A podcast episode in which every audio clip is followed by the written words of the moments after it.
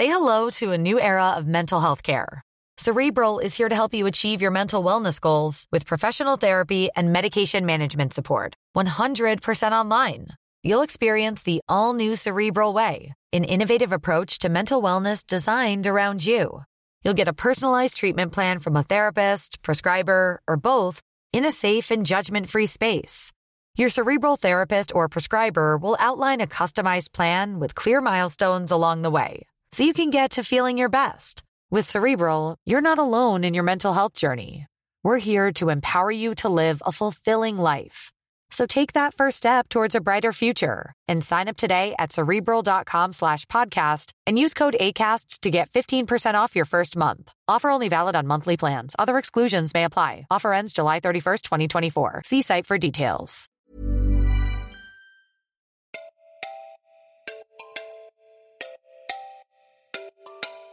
You know, we've spent about £6 million building this so far at this point. So a member of Department for Education was with me and I took him into one school and they went to this girl in the corner of the room. And we'd been told by the teacher that this girl has slight social issues at school. So she struggles. And she said, You know, what do you think about using this technology in your school? And the little girl turned around and said, You know, it's the first time in my life where I don't feel stupid. And I just thought that was worth £6 million. You're listening to Women Tech Charge from the Evening Standard with me, Anne Marie Imafidon. What happens when you mix education and artificial intelligence? Can technology ensure pupils are reaching their full potential? In this episode, I'm talking to a woman who's done exactly that. She's also given millions of meals to homeless people in India. Settle in, this is a good one. Uh, to be honest, they all are, so make sure you're subscribed. I'm sat here in the wild, wild west of London, joined by a woman who is innovating and helping the laggards in our education system and bringing them into the future. Her company, Century Tech, combines the best of our favourite buzzwords AI, big data, data mining to ensure that children reach their full potential. Say hello to Priya Lakhani, OBE, CEO of Century Tech. If only I could be introduced this way every morning. You can have this one for free. I'll- That'd be you great. that. Thank you. So I did a little bit of the intro there, Priya. Yeah. What's the official elevator pitch? Century is the platform that learns how every brain learns. And by learning how every brain learns, it can provide a completely individualized, differentiated path for every individual across any subject, any curriculum, any age group. And by doing that, it can help to improve outcomes. It also takes all of that data that it learns about an individual child, let's say, in school, and it provides it on instant dashboards to teachers. So if we think about education and where the real problems are on the front line, mm-hmm.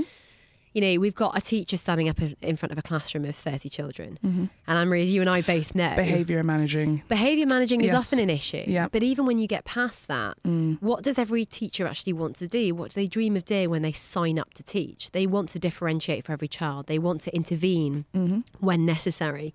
Every child deserves a completely personalised education mm-hmm. because how we learn is as unique as our fingerprints. They want to. And they want to empower and inspire as Yeah, well, ex- right? exactly. And that's what they're supposed to be doing. Yeah. But isn't it fascinating how 60%, that's 60% of a teacher's time is spent on admin, micro-marking, micro-assessing, you know, trying to figure out what child needs what, marking homework, marking tests. Then they suddenly have to become data analysts because they have to figure out where all the gaps in knowledge are and how to plug those gaps. The median, the average, So- and the rest of it. Yeah. Yeah, so Century's purpose is really to have a so it's a learning platform where any child can go on and it uses artificial intelligence, say machine learning, natural language processing to learn how they learn. It provides the child with a completely differentiated, personalised journey. It's constantly adapting.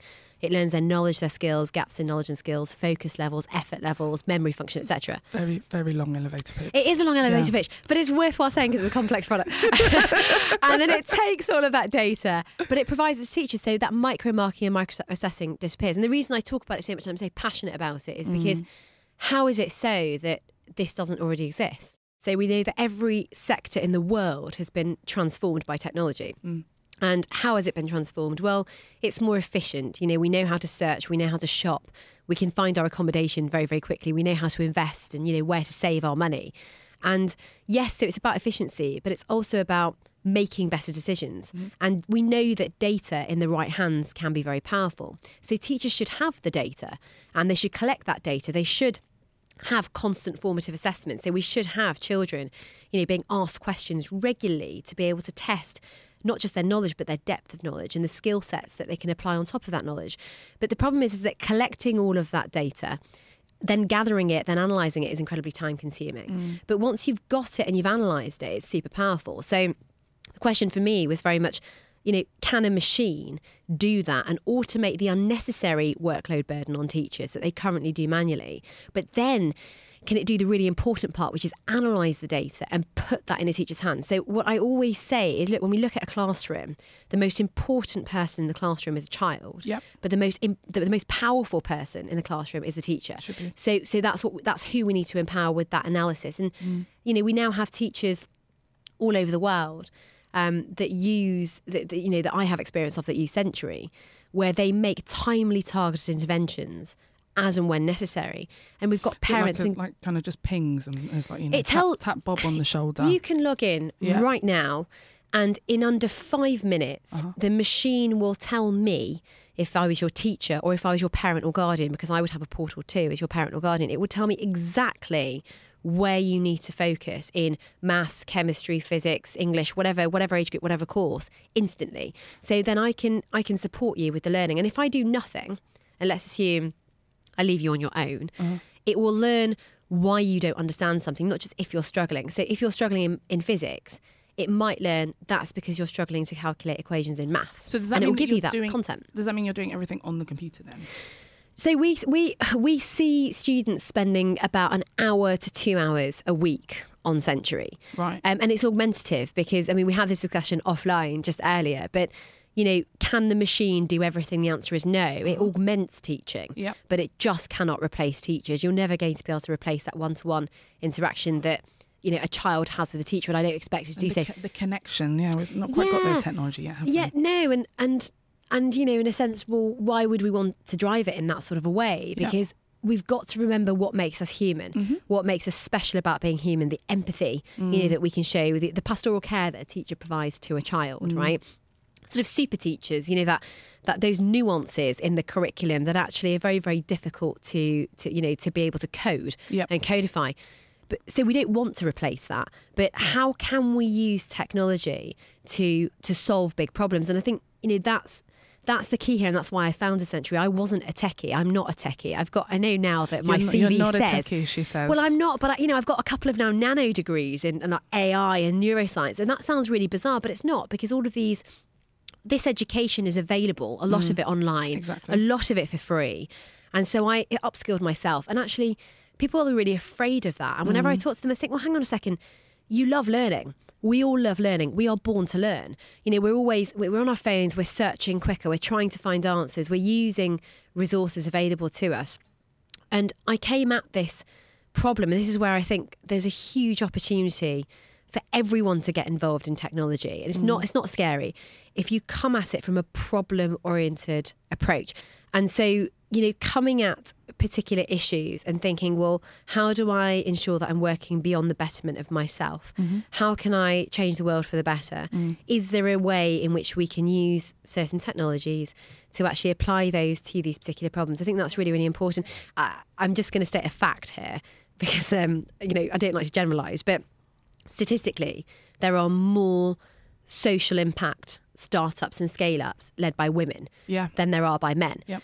And so we have this huge disparity in terms of STEM education, and we talk about this a lot, and it is a real fun, it is a real problem. STEM for those who don't know. Which is why you need to go to STEM But yeah, exactly. Sorry, Mm-hmm. Science, technology, engineering, and mathematics. And there's a huge gap in the market. There's a huge, you know, there's just a, a big hole when it comes to women, which we need for so many There's, reasons. there's a hole in the industry is which which frustrates me, and and it's the same thing you're saying, which is There's a hole in education as well, though, right? there's a How hole in many in girls the education, take up a STEM degree? But how many people that don't have a STEM degree are also working in the industry, right? So it's one of those things where it's nice to have people have that training when they're Yeah. younger, and I benefited from it, and you know I wouldn't change it for anything. But also, it's about everyone realizing that behind the Bitcoin or behind insert name of insert buzzword here, it is about solving problems and primarily about solving problems, and we need Yeah. that almost as much as we need the technology itself, right? It's really important to be able to to talk about the altruism Yeah. and connect the two because otherwise the technology means nothing. So the example I always love is I did maths and computer science at university. Uh, numbers was a big thing, I guess, as you'd, you'd assume, kind of on a maths degree course. Um, and number theory was a big part. And we did so much on kind of the history of prime numbers and the fact that this was 300 years ago that the Chinese were, you know, working through these prime numbers and working out the principles of them and how you mine, how you find them, how you mine them. And I remember being sitting there and thinking, you know, how crazy that was 300 years ago. None Yeah. of those people that worked on that have any idea that that's literally what underpins all of our security and so many of the algorithms that we use today to make credit card tran- transactions to have the world go round. It's based off them toying with with prime numbers, but how frustrating that it's 300 years later. yeah, and exactly. And these things do take time, but also, you know, related to that, but on the sort of whole, you know, if we look at um, all of these big sort of buzzword industries Mm. and look at how it applies to everybody, you know, every company is a technology company. I would argue now, every single one. Yep.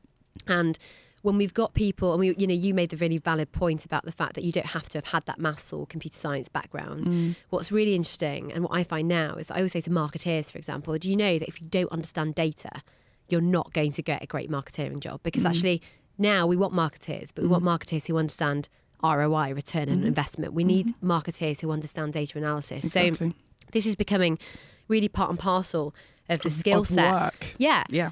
of the general skill set that is mm. required of everybody. And so we do have this lack of females in technology in the sector, and those that potentially, you know, I'm not saying that everyone needs to be a techie at all. No, not at all, because we need everything around that. You've got the people that code, you've got the people that understand logic in a sense, and I rather talk about that because I think you know, languages change, mm-hmm. coding languages change. Mm-hmm. It's that ability to problem solve. Yep. It's that ability to, um, you know, lo- use logic. It's about the ability to essentially apply a language to solve problems. It's about mm. problem solving.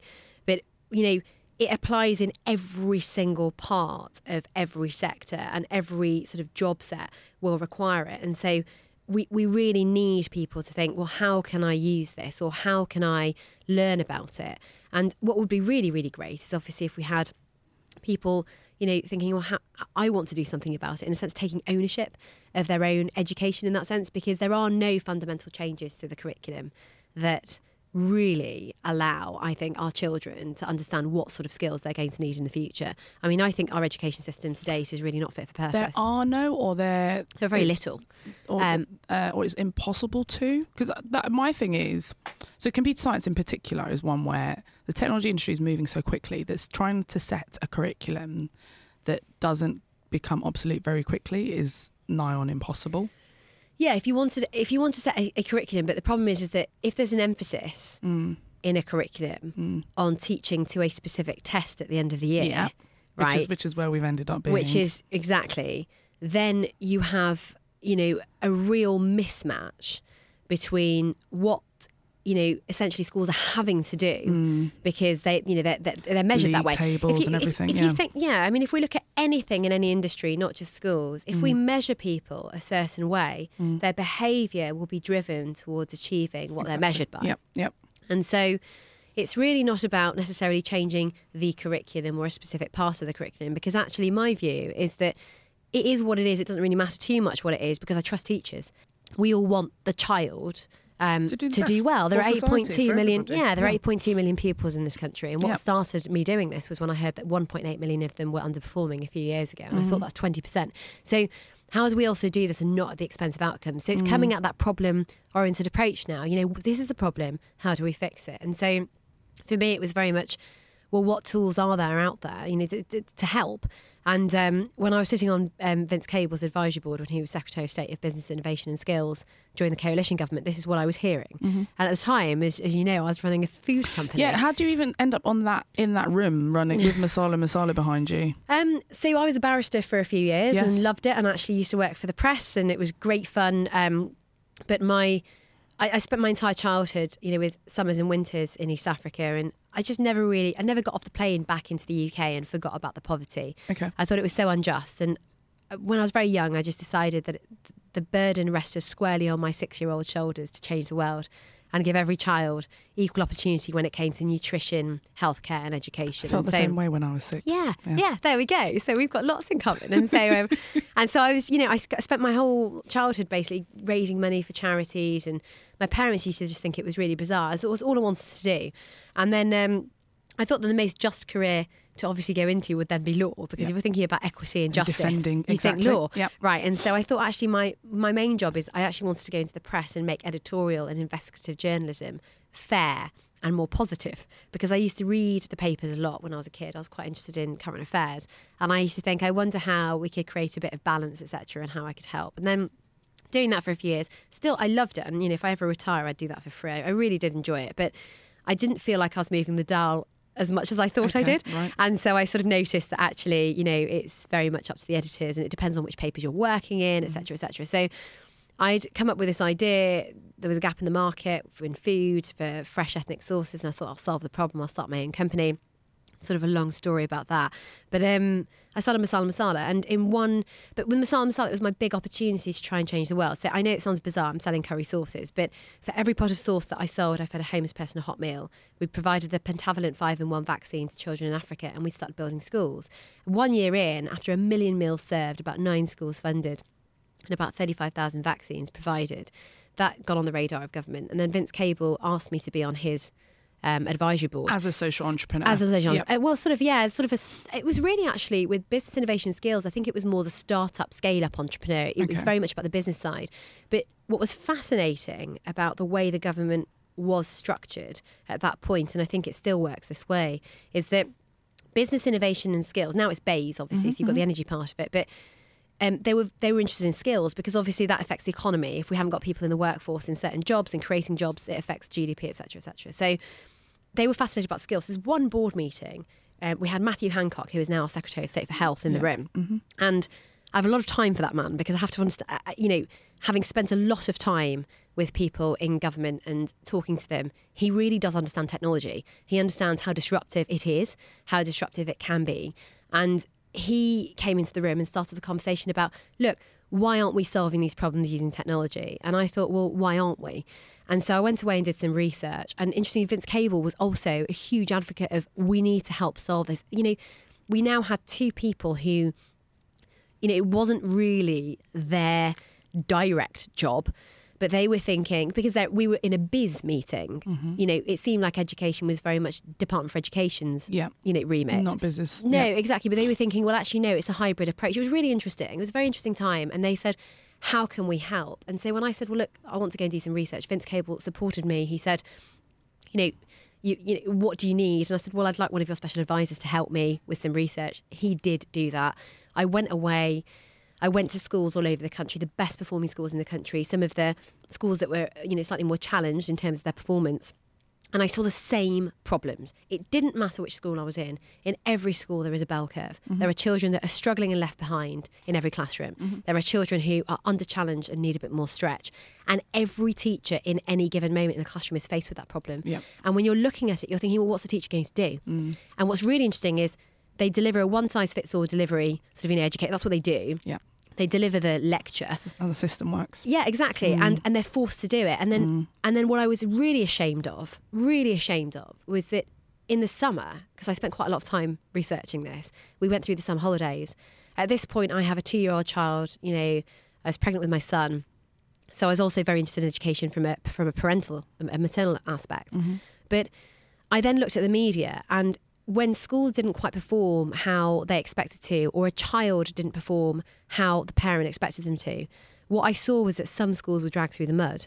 You know, they didn't perform. This was what's wrong with the school, etc., etc. And uh, particularly in local media, and and I looked at that and thought, I have now met hundreds of teachers, and I have never met a teacher who came to teach badly Right. Okay. because they don't do it for the money. Yeah. That's the interesting thing about the profession. Mm. And they're not respected at all. They Yeah. constantly have to battle with a lot of problems. And I saw these problems. I thought, well, we need to solve these problems.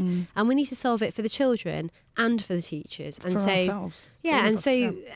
you know, how do you do that? Well, you start thinking, well, what does exist? And what was very striking was that in every classroom, I, I saw that in terms of technology, we'd gone from a blackboard to a whiteboard, and that was about it. But, you know, at the same time, I'm pulling out my smartphone and I'm able to order a taxi online. Um, I'm able to, you know, book accommodation. I'm able to search really fast. But there was no artificial intelligence and neuroscience platform in education. There were several reasons why not. I know one is the very, you know, it's the typical argument you hear where you say, well, schools are risk averse.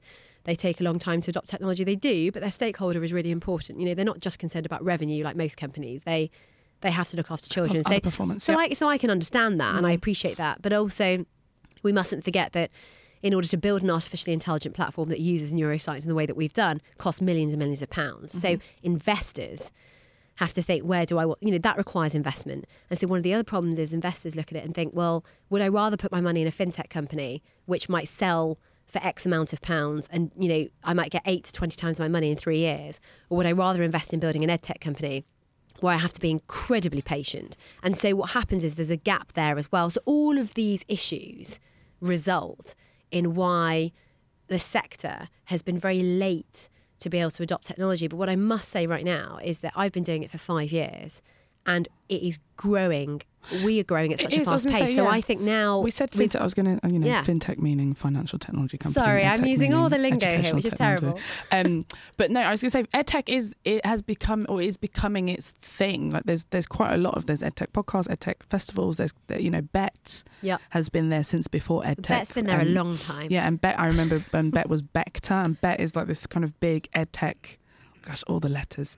Uh, Yeah. This big edtech um, event that happens in January in Yeah. London, and then they do the education show in Birmingham, normally in March time. They do. There's a lot. I mean, yeah, Yeah. there's them. There's um, Katie Fry. It's this amazing lady who's created her own. I do learn it. Yeah, Learn yeah, it. So Katie, Learn it is coming up now, which is a new one, and she's very teacher focused and educator Yes. focused, which is quite nice actually because she's really taken it from the angle about what do they care about. Yeah. Um, but there's quite a lot. Um, it is an industry in itself. There's Mm. no doubt about that. But what I'm now seeing is the adoptions happening. So that curve that we mentioned in the beginning, where we Mm. said, you know, there's an adoption curve to technology. There's not adoption curve to anything new. Mm. And we have the innovators and the pioneers at the beginning. Then we have sort of the early adopters, and then you know what what we call sort of the laggards at the end. And the innovators and the pioneers have already adopted Century. So I've seen that globally. Mm-hmm. So you know we're in many countries, and Mm. they've taken it on. They've tested it for the last few years. They've got improvement of outcomes of over 30, about 30% across the board. Mm-hmm. What I really love about it is not just that. That sounds like a really great stat, but it's not that for me. It's the fact that economically disadvantaged children perform just as well as their peers on Century. Wow. Why is that? Because artificial intelligence doesn't, Doesn't just- care yeah. where you're from. Yeah. It will figure out a way. Good AI doesn't. Good does- AI doesn't, yeah, yes. and also you know with a diverse tech team where we've got Mm. women, co- with, with female data scientists, female engineers. You also, you know, you can try and ensure that you haven't got that algorithm bias that is a big issue that Mm. and, people talk and data about. bias as well across the schools that you're working with. Yeah. Yeah, and so and you know, having co-founded the Institute of Ethical AI, AI for Education with Sir Anthony Seldon and Professor Rose Luckin from the Institute of Education at UCL, you know, we're we're really looking into how do you build and scale this technology in, a, in an ethical way that always ensures it's AI for good. And I think that if listeners could think about these problems that they come across, whether it doesn't have to be in education, it can be anywhere, and think how could we also apply new tools and technology in an ethical way to make so you know that would just be such a wonderful thing. Mm. And i think that it's often the non-traditional techies that can come up with these ideas because they're looking at things from a very open point of view Yeah, you almost need to be the outsider, right? There's there's a lot of things that kind of are less obvious for you if you if it's not something you've grown up with or you've trained in. If you're not classically trained, is the thing I always like to say. Then it means that Yeah. you're, you're looking at it. well, you're from a- also in the field, right? Yeah. I mean, you know, the fact is, I wasn't completely new to education because when I was a barrister, I taught for two years. Uh, I taught pro- postgraduate students in the evening. I taught Mm-hmm. media law, um, and so I knew, in a sense, you know, what does teaching involve, Mm-hmm. right? You know, how, how marking, assessing, all these things. You know, and it's really interesting how people still think that to be a teacher is great because you have really long summer holidays and you leave at 3.30 and i just think that is not true at all my to teachers talk to a teacher. yeah, and my teachers will happily tell you their or workload. Waterloo Road. Yeah, exactly. But what's really fascinating is that, you know, at Century as well, we save workload by a day a week. And so if you can imagine giving every teacher a day back, and what's you know, what I cannot get over is the fact that we, in fact, um, there's a publication out there that surveyed a lot of our teachers that wrote an article on this, and they said we surveyed the teachers, and what do they do with their day a week? Not one of them said, I go to the pub. like, you know, I get home early. No, they spend more time on targeted, timely interventions with children and pastoral care. Mm-hmm. And so, what's really fascinating about the sector is that we have this workforce of incredible people who really, really want to change their world, change the world in their own way. Mm. And we need to help them. You know, we need to ensure, we need to empower them. We need to ensure, and they're helping, you know, at the end of the day, they're looking after our children. These are the guardians of our children when we're out, when we're at work. Um, and so we really need to treat them with the most amount of respect. And so, and there is a really great way to do this, which I am going to say because I think it's really important. But any listeners who are parents, nominate your teacher to the teaching awards. There's Yep. something called the Thank a Teacher campaign. Can you believe? And I have to just um, a slight wave here, and you know, in terms of bias, I am on their board, right? But the thing is, can you imagine that if you nominate a teacher for Thank a Teacher, it's a Thank a Teacher campaign, they actually write a handwritten card to your teacher and send what it is to them. a, what is a handwritten card? I've not heard of one of those It's- before. I know it's not Anne Marie. Let's go back a little bit, maybe about two decades. Do you remember when people used to write? You know the No, pen. Had a pen, right? Ink. Okay. Ah, yeah, I see. There are Right. machines that do do this as well, I- so I've you might be aware of- of those. so this time you use your fingers, and you know those fine motor skills Yeah. in your hand. Completely really lost them. important I'm at a skills. keyboard all the time. Well, so this is one of the reasons why also I, de- I, I have to be again very honest and say that when Century goes into schools, we do say, look, you know. Of course, we've got kids on it for six, eight hours a week sometimes, and they get quite obsessive over it. Particularly some children with special needs hmm. love going on the platform. But we say, look at an hour a week, two hours a week is absolutely maximum. In primary, we have, you know, within 20, 30 minutes a week on this system, hmm. the platform will learn everything about the child in terms of how they learn and then give that data, That's very quick. which is amazing. Yeah. But we say, look, don't use it all the time. Mm. And it's not necessarily the screen time debate I'm getting into here, it's the skills debate. Mm. So, with primary age children, we don't want them to constantly be tapping, tapping screens all day because Mm. those muscles in between the thumb and the forefinger are actually really, really important. For And four, you know that thing that you don't like to do, which is well, it's not just writing, I've, picking. I've heard people say this though. So, because when I was little, you, we used to have. Um, I was gutted because my handwriting is Can we take a picture of her right now? By the way, she's got a pen in her hand. I have a pen in my hand. She's got a pen in her hand I'd right really, now. But I haven't used it. I had, it's like the comfort. It's, it's to practice these two muscles you said were really important. But we had like handwriting licenses that we had to do, and I was like the last person to get it in That's my. okay. What, But it's yeah. really funny because now, so there are. I've spoken to people who've been like, you know, kids will. That's not a future skill. Yeah, well, it, well it, there is a country that's taken out taken out handwriting out of the curriculum. But what we'll do is when But well, then you've got to think like, will we evolve then? Let's You'll end up a- with like a webbed hand or something. Do you think that's going to be like a thing that will change? I don't know, I'm going to get a box of Cheerios and drop them on the floor and then see, if I can pick them up faster. No, no, that's that. That's that game. I'll pick them up. You know that game then- you have to do it with no hands. Do you know what you'll do though? And I know what she'll do. She will go, Anne Marie, you will go and get robot. that robot vacuum I'll go get cleaner and just say, go and pick it up. Do So- that. Definitely. Know me, know me too well. Yeah. Or I play it as a game. Surgeons. Like what hen- about it's like surgeons? Game. What do you them? do you want every No. robot doing surgery? No, no, because I know robots do So- surgery, but do you want every surgeon doing surgery properly, or do you want surgeons to have? I'm just saying that the muscle's important. Did you know they did surgery on a grape? That's like a meme, by the way. Yeah, sorry, I had to put that in there. Um, but that and that wasn't a human being; that was a robot that did it. My Yeah. professor, coincidentally, he's like a robotics person Yeah. um, from my university, and we were talking about the fact that the ethics in that is still we're still nowhere near working out what whether that should be something we allow robots to do because because there are certain parts of surgery, so like stitches at the end, that are quite ret- repetitive movements. Yeah. Um, so you could, probably could give a bot that to do, Yeah. but then you have to then work out all the legalities of it all have got in the way of that technology Yeah. allowed to be being uh, widespread. So every every year I do something really exciting, and I go to Silicon Valley and I see what's going on behind the scenes there, um, just to know that I know it's not globally; it's just the West. you know, it's here and there, but I can sort of see advances in technology. And I was speaking to some incredible disruptors, um, you know, and, and they're surgeons who then created tech companies. And you know, they sort of say, "Well, look, the thing is, nobody is just like how we learn is unique. Nobody is exactly the same." Yeah.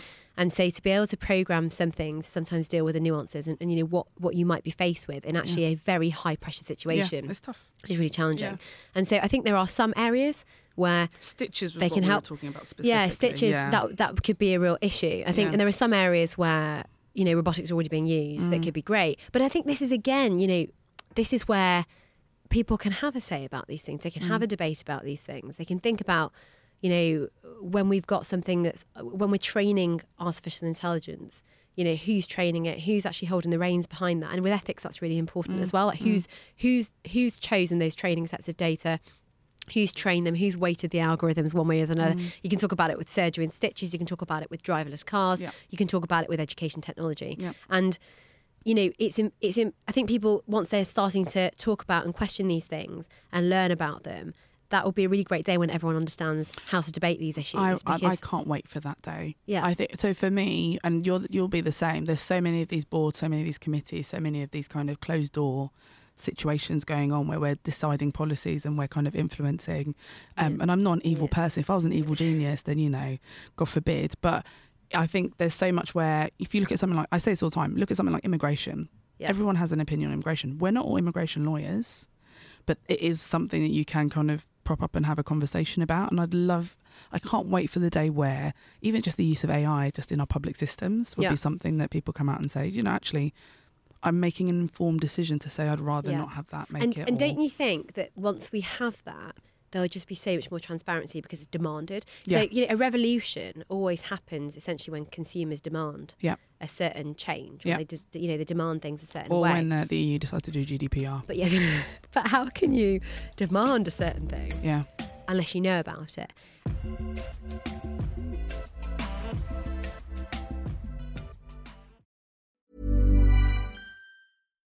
Millions of people have lost weight with personalized plans from Noom, like Evan, who can't stand salads and still lost 50 pounds. Salads, generally, for most people, are the easy button, right? For me, that wasn't an option. I never really was a salad guy. That's just not who I am. But Noom worked for me. Get your personalized plan today at Noom.com. Real Noom user compensated to provide their story. In four weeks, the typical Noom user can expect to lose one to two pounds per week. Individual results may vary.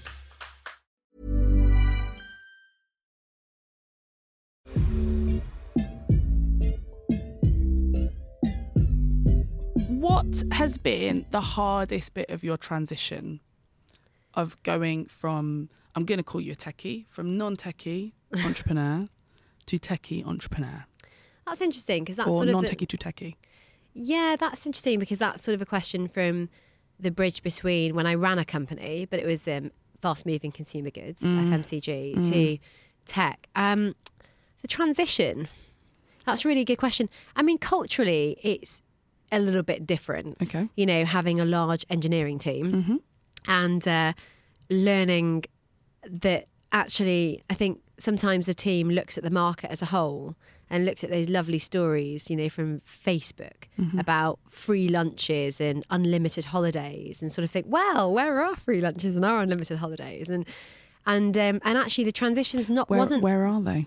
Yeah, where are they? Well, let let me tell you something now. There is no such thing as a free lunch, Anne Marie.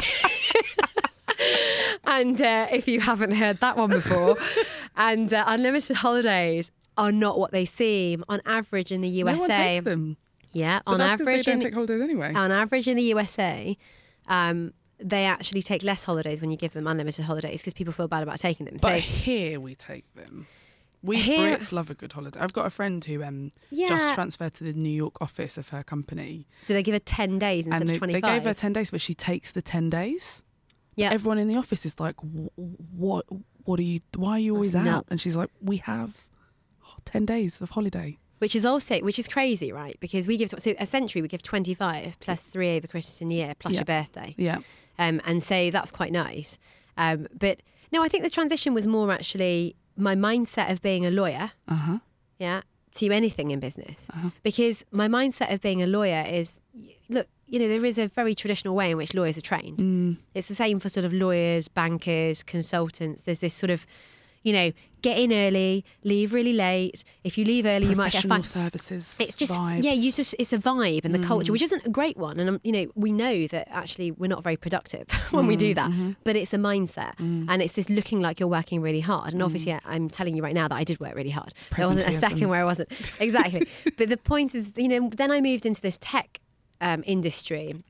And I ran my first company very much like a little bit like when I was a lawyer because it's an industry that can cope with that. In tech, it's very different. You know, we sort of have people rolling in at 10.30 in the morning. But what's really interesting is that they're the ones who are coding at night or on the weekends. And it was developing that culture and understanding culture. So I did a lot of work on culture. I did a bunch of courses on culture. Personally. Past, I did them myself. Yeah. Um, and many.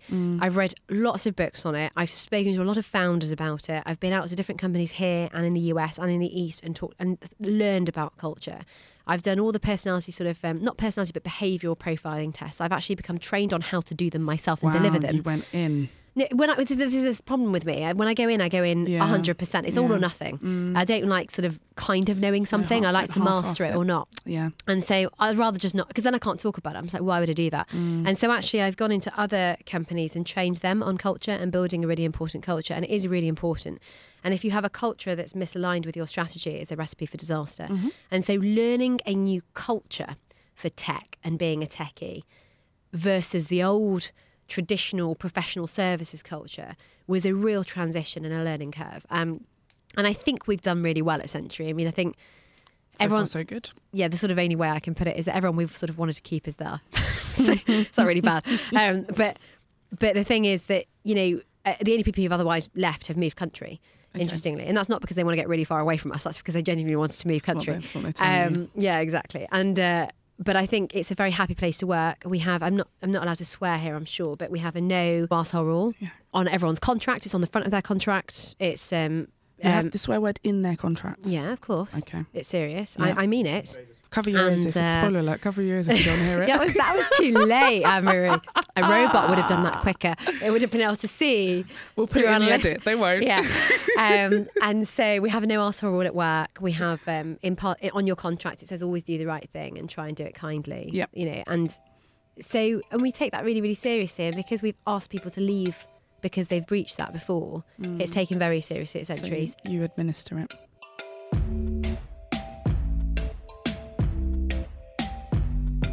Who's another person you'd say you admire?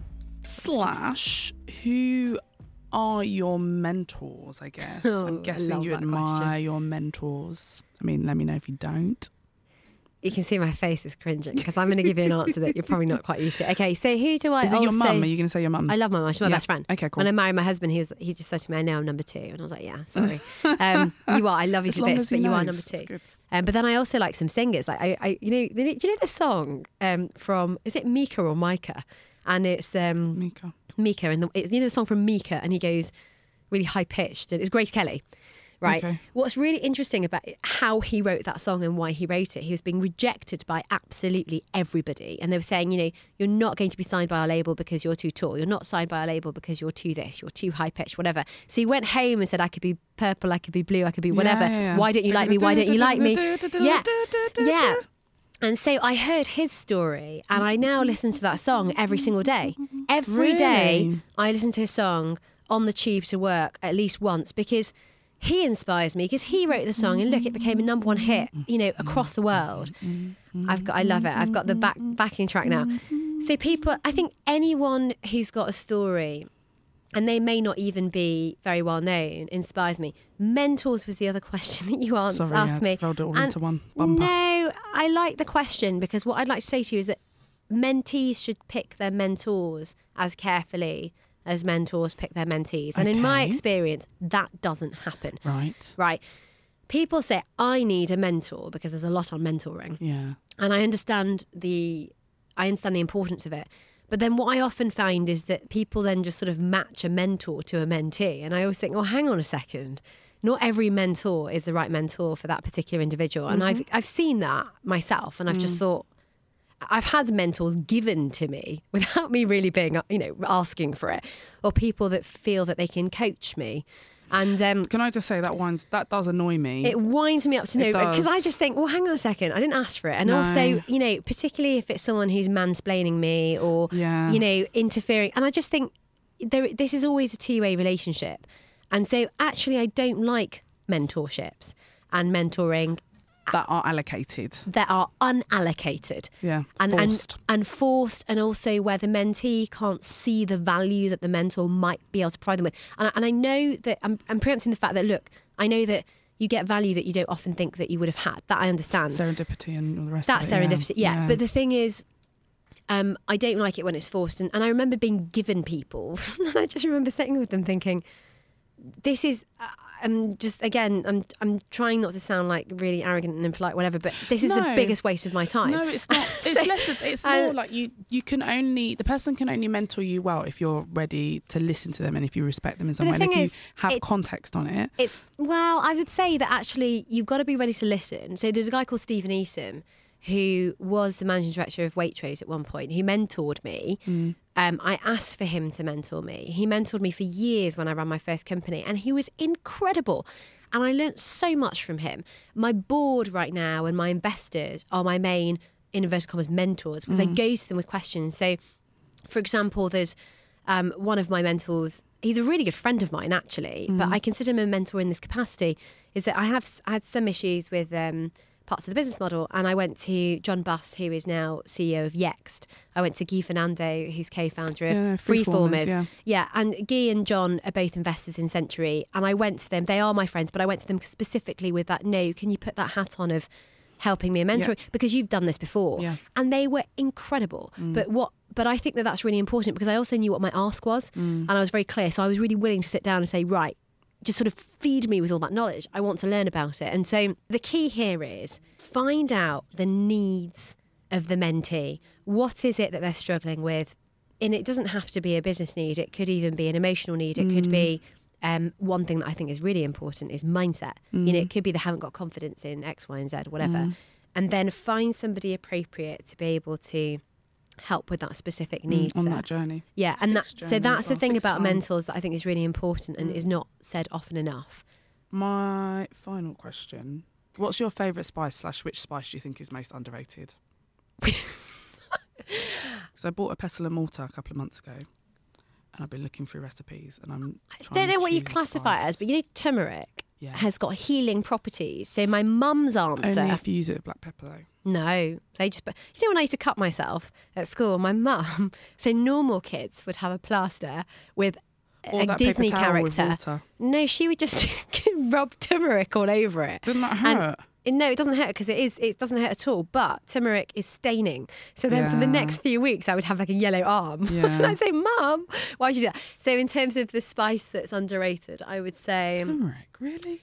no. I would say the spice that's underrated is cumin, because if you can't buy proper at strength cumin seeds, Yeah. you can't make a really good curry. Okay. And one of the reasons why that business was so great and did so well so quickly was because we used to use really strong Had a good cumin supplier, spices. yeah. If you went to the local supermarket and just bought, uh, and also if you don't roast them properly or if you don't fry them properly, you fry them too long so they burn or too little so they don't, for example, pop or crackle. Then you're not going to get the flavour out of them, and that's why chicken curry doesn't taste good Do when someone doesn't know how to do it. fry cumin or you roast cumin? Both fry it on there in the curry, and fry. Yeah, But then you don't put it in the pestle and mortar after you've done that, do you? no, No, so it's you just put them in whole. Yeah, see. I could make a curry for you next time. We It's can have a curry. I think it's actually quite rude you turned up today without a curry. Just, just, just saying. I think it's really rude that you're holding a pen. We're even.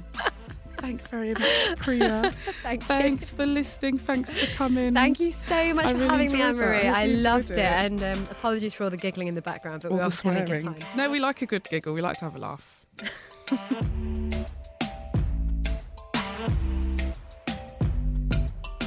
Priya is using artificial intelligence to give parents and teachers better data on pupils' performance, which they can actually use in between parents' evenings. Also, turmeric is her favourite spice, and you should listen to Grace Kelly by Mika every morning, like she does. You can follow her on Twitter at Priya Lakhani or on Instagram at PriLakhani1. You can check the spelling on that in the episode notes. Find out more about Century Tech by going on Twitter at This Is Century or Instagram Century Tech Learning. All that's left for you to do is subscribe to this podcast on Apple Podcasts. It would also really help us if you rate and review it too. I, Anne-Marie, live on Twitter at A Imafidon. Good luck spelling that. And on Instagram at Not Your Average AMI, which is a little bit easier to spell. Get in touch, have a chat, ask questions using the hashtag Women Tech Charge.